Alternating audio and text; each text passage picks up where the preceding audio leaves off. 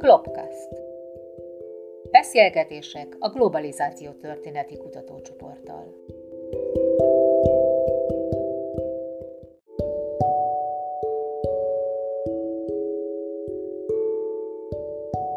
Barát Katalin, Nemzetépítés a futball világnyelvén.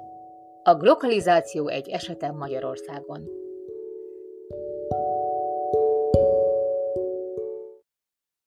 Hogyan beszél egyáltalán a globalizáció történet, meg milyen kapcsolata van a globalizációnak a sporttörténettel, és hogy milyen lokális tartalmakat lehet beleépíteni egy ilyen univerzális nyelvbe, amit a sport vagy a futball jelent. Egy kicsit belenéztem a, a szakirodalomban, egyébként óriási szakirodalma van a, a sport és a globalizáció kapcsolatának. Valószínűleg egyébként éppen a, globalizáció legutóbbi hullámával van ez kapcsolatban, mert hogy ez is igazából ez a 90-es évek közepe, meg 2000-es években lett egy nagyon népszerű téma, és végre sikerült megértenem a lokalizációnak a fogalmát. Egyébként én folyamatosan küzdök a, a globalizáció történetnek a terminológiájával, meg ennek a terminológiának a, a magyar nyelvben való használatával, mert hogy a, a globalizáció az tulajdonképpen nagyon jól szemléltethető a futballnak a globalizációjával, meg a futballtörténettel, mivel hogy egy globális folyamatról van szó, meg egy univerzális játéknyelvről, de ezeket folyamatosan töltik fel lokális tartalmakkal, meg, meg nemzeti tartalmakkal, és ennek a kettőnek, a lokálisnak, meg a globálisnak a, a kapcsolata, ez ilyen folyamatosan változó, meg ez egy jól érzékelteti a futballnak, meg a sportnak a története, hogy ezek, ez egy ilyen dialogikus viszonyban van a kettő, és hogy nem egy, egy irányú folyamatról beszélhetünk. A szakirodalom szerint igazából a futballnak a, a globalizációja ez két hullámban történt. Az egyik az iparosodásnak az időszakával történt párhuzamosan, ezt industriális korszaknak is nevezhetjük, a másik pedig egy posztindustriális korszaknak nevezhető hullám, ez a, ez a 80-as évektől igazából máig tartó folyamat. Az első időszak az iparosításnak a, a korszaka, ez azzal kezdődött, hogy a britek, igazából az angolok standardizálták a futballnak a, a szabályait, és hát nagyjából azt mondhatjuk, hogy 1930-ban ért véget, addigra tulajdonképpen az egész világon elterjedt, amennyire el tudott terjedni, és ugye 30-ban volt az első hivatalos világbajnokság. És ezzel párhuzamosan ugye másfajta folyamatok is hozzájárultak a futballnak a sikeréhez. Egyrészt ez a Norbert Elias féle civilization, sportization folyamat, ahogy a háborúban megtestesülő véres erőszak egy ilyen demokratikusabb, meg, meg szelidebb formát öltött a sportokban, illetve a másik párhuzamos folyamat, hogy általában a modern sport kialakult, ami az intézményesüléssel, meg a, a szabályoknak a standardizációjával együtt zajlott. Mik voltak a futball elterjedésének a szakaszai, arra most igazából nem fordítanék nagyobb energiát. Az még érdekes lehet, hogy, hogy mit mond a szakirodalom arról, hogy mi volt a futball elterjedésének, a, meg sikerének a, az oka. Egyrészt azért, mert viszonylag kevés és egyszerűek a, a szabályai, kivéve lest, szokták ilyenkor mondani, de mondjuk a baseballhoz képest tényleg kevés, meg egyszerű szabályokról van szó, igénytelen játékról van szó. Puskást amúgy nem én hoztam föl, a szakirodalom, hogy az ő gyermekkorában ugye a Grundon is ronylabdával játszott, illetve hogy nem kell hozzá valami extra fizikai képesség, igazából bárki játszhatja, és fontos eleme ennek a terjedésnek a globális brit befolyás, ami egyrészt azt jelenti, hogy angolok jelentek meg mindenütt, míg Magyarországon századfordulón nem volt igazából nagy brit kolónia, de azért volt pár száz angol Pesten, különböző kereskedelmi képviseletekben jelentek ők meg, és a, és a magyar futballtörténetnek az eredet történeteiben is nagyon fontos a, a, az angol mozzanat, majd akinek van ideje, az keressen rá Löwen Rosen Charlie-ra. Joland Arthur például egy nyelvtanár volt Pesten, aki az első futballcsapatokban játszott, Shires Eduard pedig az Oliver írógépgyártó vállalatnak a Andrássy úti képviselője volt, és ő folyamatosan szerepet játszott a magyar futballban. Sokan mentek Angliába is, illetve hát az informális brit befolyásról se feledkezzünk meg. Volt egy ilyen kontinentális anglofília, főleg a felsőbb rétegekben. Hát van egy ilyen másfeledik szakasza is, amiben nem ért egyet a szakirodalom, a futball globalizációjának, ez a, a tévének, meg a rádiónak a megjelenése, és a most is folyamatban lévő korszak, ez a posztiparsodás korszaka, amit olyan folyamatok jellemeznek, amikről mi is nagyon sokat beszéltünk, aminek egyébként az a egyik ilyen kérdéses végű mellékhatása, hogy egyre nehezebben föntarthatók a nemzeti jellegre épülő küzdelmeknek a létjogosultságai. És akkor nézzük meg, hogy hogyan csempésztünk mi, vagy legalábbis a magyar futballtörténet lokális tartalmakat ebben az univerzális nyelvben rájöttem, hogy ez a ló hasonlat, ez többször is előfordul a prezentációmban. A futball ez nem csak globalizációs állatorvosi ló, hanem a nemzetépítésnek is a trójai lova. Anélkül, hogy belemennék a, a magyar futballtörténetben, arra azért rámutatnék, hogy, hogy már a kezdeteknél nagyon fontos volt ez a nemzeti mozzanat, mert hogy a, a magyar futballnak a fejlődését ezt elementálisan határozta meg az, hogy, hogy volt egy Bécsi, meg volt egy prágai vetétás, és nem volt ilyen mozgalom jellegű vagy szervezett nemzeti ellenállása a futball szemben, egyrészt azért, mert szerettük az angolokat, másrészt meg nagyon gyorsan rájöttünk arra, hogy a futball keretein belül nagyon jól és tényleg univerzálisan kommunikálhatók ezek az úgynevezett nemzeti értékek. Hogy a politika milyen korán megjelent benne, az mondjuk mutatja, hogy itt 1997-ben zajlott először a első nyilvános bejegyzett klubok közötti futballmeccs, és azon már ott volt a kultuszminiszter, illetve amikor 1902-ben az Oxfordi futballcsapat Magyarországon járt, akkor a MAC-nak, a Magyar Atlétikai Klubnak már kormánysegét utaltak ki, hogy, hogy ennek a költségeit finanszírozhassa.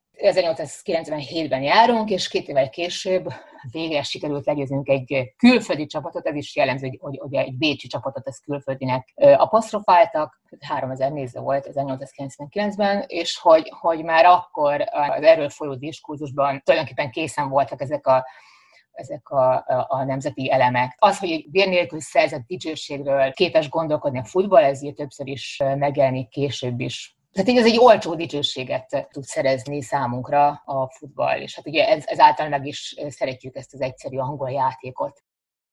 Ugyanebben az évben már az országgyűlésben is hallhattunk, vagy hallhattak az akkoriak egy, egy ilyen futball hasonlatot. Jellemző módon Ausztriával kapcsolatban, meg a kiegyezéssel kapcsolatban ugye az hangzott el, hogy Ausztriában tulajdonképpen a kiegyezés téma hasonlít a futballlabdához, ahol mind a két tülekedő tábor egymás közt azon versenyez, hogy melyik rúgjon nagyobbat, hogy a másik fél szerébe a labdát behozhassa. Hogy nagyon gyorsan a, a, a politikai közbeszédbe, meg a nyilvános diskurzusba használt vették ennek az egész futball témának. Ami nekem nagyon hiányzik a mai sportújságírásból, ez a verses kommentárok, ez sajnos kihalt, de a két világháború között még élt, mondjuk akkor már nem vették komolyan, de az első világháború előtt pedig egy rendszeres eleme volt a futballtudósításoknak, és ezekben is nagyon jól megjelenik a futball hasonlat, meg futball metafora a nemzetközi küzdelmekre, meg a nemzetközileg elfoglalt helyünkre vonatkozóan. És akkor röviden rátérnék arra, hogy, hogy a túrák azok hogyan képviselték a nemzeti tartalmakat, és hogyan kommunikálták a futballnak az univerzális nyelvével. Túráknak azt nevezem, amikor egy magyar csapat vagy a magyar válogatott elhagyja az országot, és legalább két meccset vagy két helyszínen játszik külföldi csapatokkal, és ezeknek bármennyire is reprezentatívan vannak ezek tálalva, hogy most itt a, a, nemzetet képviselik, valamelyest persze képviselték, és azért elsősorban a pénzkereset volt a céljuk, hát meg valamennyire a tanulás is, de a pénzkereset volt itt az e-, elsődleges cél. Ezt is igazából két szakaszra bonthatjuk, hogy 1910-ig először igazából csak jöttek, de Magyarországon ezek nagy közönség sikert értek ezek az angol csapatok, angol csapatok is, akik megfordultak Magyarországon, és nagyjából 1910-től kezdtünk el mi is kalandozni Nyugat-Európában, illetve távolabb. Ehhez ugye az kellett, hogy a futball is olyan nívóra fejlődjön, hogy külföldön is egyrészt legyen híre, másrészt, hogy élvezetet nyújtson a közönség számára, meg közönség legyen egyáltalán ezeken a meccseken. Amit ebben az első szakaszban kiemelkedő eseménynek nevezhetek, az egyrészt 1911 elején a, a válogatottnak egy ilyen egyhetes túrája volt, először Párizsban, aztán Milánóban és Zürichben. Párizsban és Milánóban talán nyertünk, de Zürichben megvertek bennünket. Általában a téli bajnoki szünetben folytak ezek a túrák, nagyon sok magyar futballjátékos nagyon sokáig nem töltötte otthon a karácsonyt, mert karácsonykor azonnal külföldre mentek pénzt keresni. Nagy jelentősége volt a 1911 végén meg 1912 elején zajló nyugat-európai FTC túrának, ahol nagyon megvettük a német csapatokat, és ez volt igazából ennek a nemzeti jelentősége, és hát Angliában is megvettünk egy angol csapatot, a másik nagyon megvett bennünket, és ennek volt angol recepciója is, de hogy az, hogy, hogy az angolok voltak a futballtanítók, és őket megverni az egy ilyen jelentős fegyvertény volt. Kis ézelítő abból, hogyan zajlott a kultúrjavaknak a cseréje Londonban, ugye elmentek múzeumba, és a meccs után pedig teáztak. A fiúk elénekelték angolul az angol himnuszt, a God Save the King-et, de magyarosan ejtvén ki a szöveget, azt énekelték, hogy Isten borotvált meg a királyt, ugye sév. Erre hálából az angolok magyar nótákat énekeltek, a Hajmási Pétert és Pált, tehát ugye ez, mi elénekeltük himnuszt, meg a Hajmási Pétert és Pált, de ez a nótázás, ez egy ilyen állandó eleme eznek a futballbarátságoknak. És hát egy óriási nemzeti ünnepszerű fogadtatás tört ki a keletnél, amikor hazaértek ezek az FTC-sek. Bárci polgármesternek a beszédében is nagyon kiolvasható, hogy mit jelentettek a futball sikerek, és hogy már milyen, milyen gyorsan megtérítődtek nemzeti tartalmakkal. Olyan érzést adtak nekünk, melyben városunk egész közönsége és az ország lakossága egyesülhet el. Tehát a nemzetépítésnek lényeges eleme lehet a futball. Mellékeltem egy másik kis versigét is, azt se olvasom föl, de, de van neki egy irodalomtörténeti jelentőségű jellegű képzavar, azt azért megosztom. Babért von a magyar láb a magyar fejére, ez nem, nem mindennapi. Ennek a túra kultúrának a nagy háború után lett igazából a világkora, ez a sport propaganda már akkor már nem is lehetőség volt, hanem szükség, és ugye gazdasági mélypontokat azt megfelelő módon kompenzálta a futballklubok esetében az, hogy minél borzasztóbb volt az anyagi helyzetük, annál többet mentek túrázni. Eleinte nagyon sok játékos kint is maradt, egy százakról beszélünk a 20-as évek elején, ez az érdekes, hogy miközben a 20-as években ez az európai territorializáció az erősödött, ez a futballforgalom ez nőtt is. És ezekről a túrákról egy idő múlva rendszeresen futballtúra levelekben számoltak be a játékosok meg, a, meg az edzők, ez egy külön sportúságírói műfaj volt, én ezeket nagyon szeretem. 1929 karácsonyán mindenki Olaszországban volt. Ki az Újpestet, aki a kairói kombinált válogatottal játszott, Kezdtek kudarcaink is lenni a, a, a nemzeti válogatottal, akkor, akkor fölmerült ugye az a kérdés, általában Gömbös Gyula képviselte ezt az országgyűlésben, hogy tényleg akkor a magyar nemzetet képviselte ez a válogatott, vagy inkább Budapestet, vagy nem is Budapestet, hanem az internacionális professzionizmust. 26-ban ugye bevezették a profizmust is Magyarországon, ami kicsit a, a, az emigrációt azt csökkentette, de ezt a túraforgalmat azt nem. Viszont az emigrált magyar játékosoknak a nagy szerepük volt a, a túráknak a megszervezésében. Ha egy dolgot meg lehet jegyezni az előadásomból, akkor ez az négy sor, hogy az FTC ereje fél Egyiptom sem bír vele, csapata a turánizmus, így hódít a turánizmus. Ebben benne van az, hogy mit jelent a futball képviselete külföldön. Nagy lépés még ebben a túra kultúrában az, hogy eljutottunk a tengeren túlra is, furcsa módon ezt nem a budapesti csapatok tették meg először, hanem a szombathelyi Szabária, aki 28 végén, 29 elején miközben három hónapot töltött Kubában, Mexikóban és az Egyesült Államokban. Mexikóban valami forradalomszerűségbe is belekeveredtek, úgyhogy nagyon nehezen jutottak el az Egyesült Államokban az ő urájuk során fölmerült még egy ilyen érdekes dolog, hogy, a, hogy bármennyire is univerzális ez a futballnyelv, azért vannak azon belül is nemzeti különbségek. Például az, hogy Mexikóban nem csak azért nem szerették a magyar csapatot, mert idegen volt, hanem mert idegen volt a futball kultúrája olyan értelemben, hogy nem értékelték a, a dél-amerikaiak a, nem tudom, a taktikai fegyelmezettséget, meg a magyar csapatnak a taktikai érettségét, mert hogy, ugye, ahogy erről beszámol Weiss Árpád, később Olaszországban híres lett magyar edző, hogy, hogy ott inkább az egyéni akciók és a szemfényvesztő improvizációk tetszettek, és így rólunk azt írták, hogy hideg, mint a jég, de pontos, mint egy matematikai kalkuláció.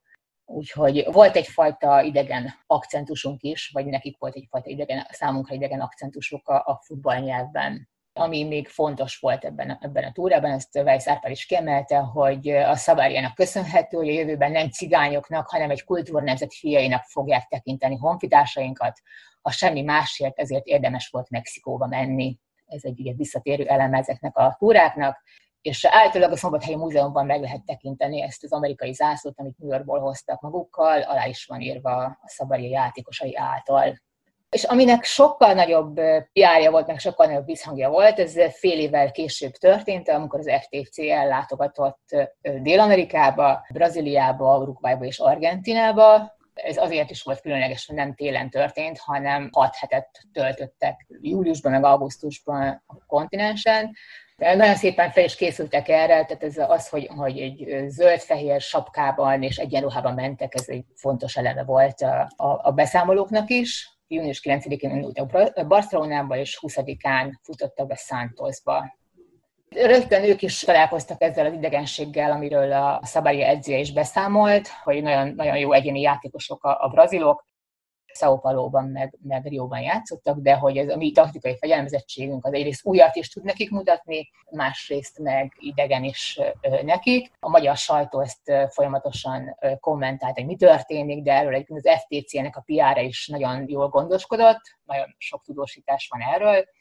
Tehát azt írja ugye a, a, a Nemzeti Sport, hogy 11 élő felkiáltó jel ez a FTC, mely ezreket készített rá heteken keresztül, hogy kimondják, megtanulják a magyarok nevét, és a magyarság pedig azt mondja, hogy 40 politikus 40 esztendő minden munkájával nem tudta volna ezt a lázas érdeklődést kis megfogyatkozott fajtán iránt felkelteni, amit ez a lelkes kis csapat véghez vét. Tehát ez futballdiplomáciának is egy ilyen jelentős eseménye volt.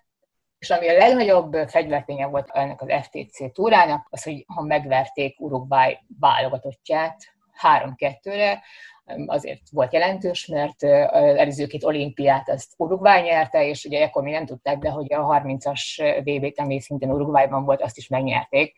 A magyar kupcsot meg tudta őket verni, az nekik is nagy meglepetés volt, és hát mi, mi ezt nagyon ünnepeltük Magyarországon. És neki ez volt a jelentősége, hogy ahogy a hazai lapok írták, hogy immár tudja egész Dél-Amerika közvéleménye, hogy van Magyarország, és ez, hogy ez egy önálló ország, nem tartozik Csehszlovákiához. És tudják bajainkat, panaszainkat is.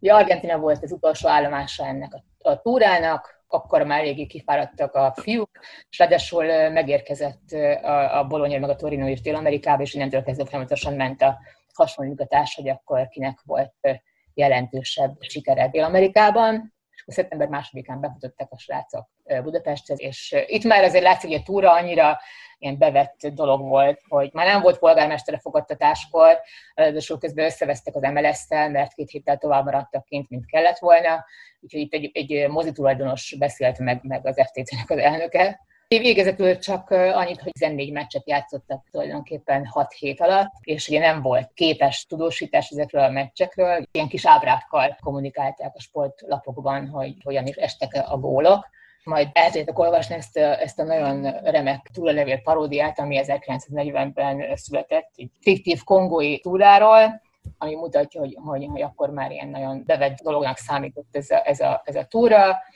és így aztán a kommunikációs értéke is ö, csökkent, viszont a futballnak a nemzetépítő funkciója, vagy feltételezett nemzetépítő funkciója, az most is létezik, ahogy ezt tapasztalhatjuk. Ennyit akartam mondani, köszönöm szépen.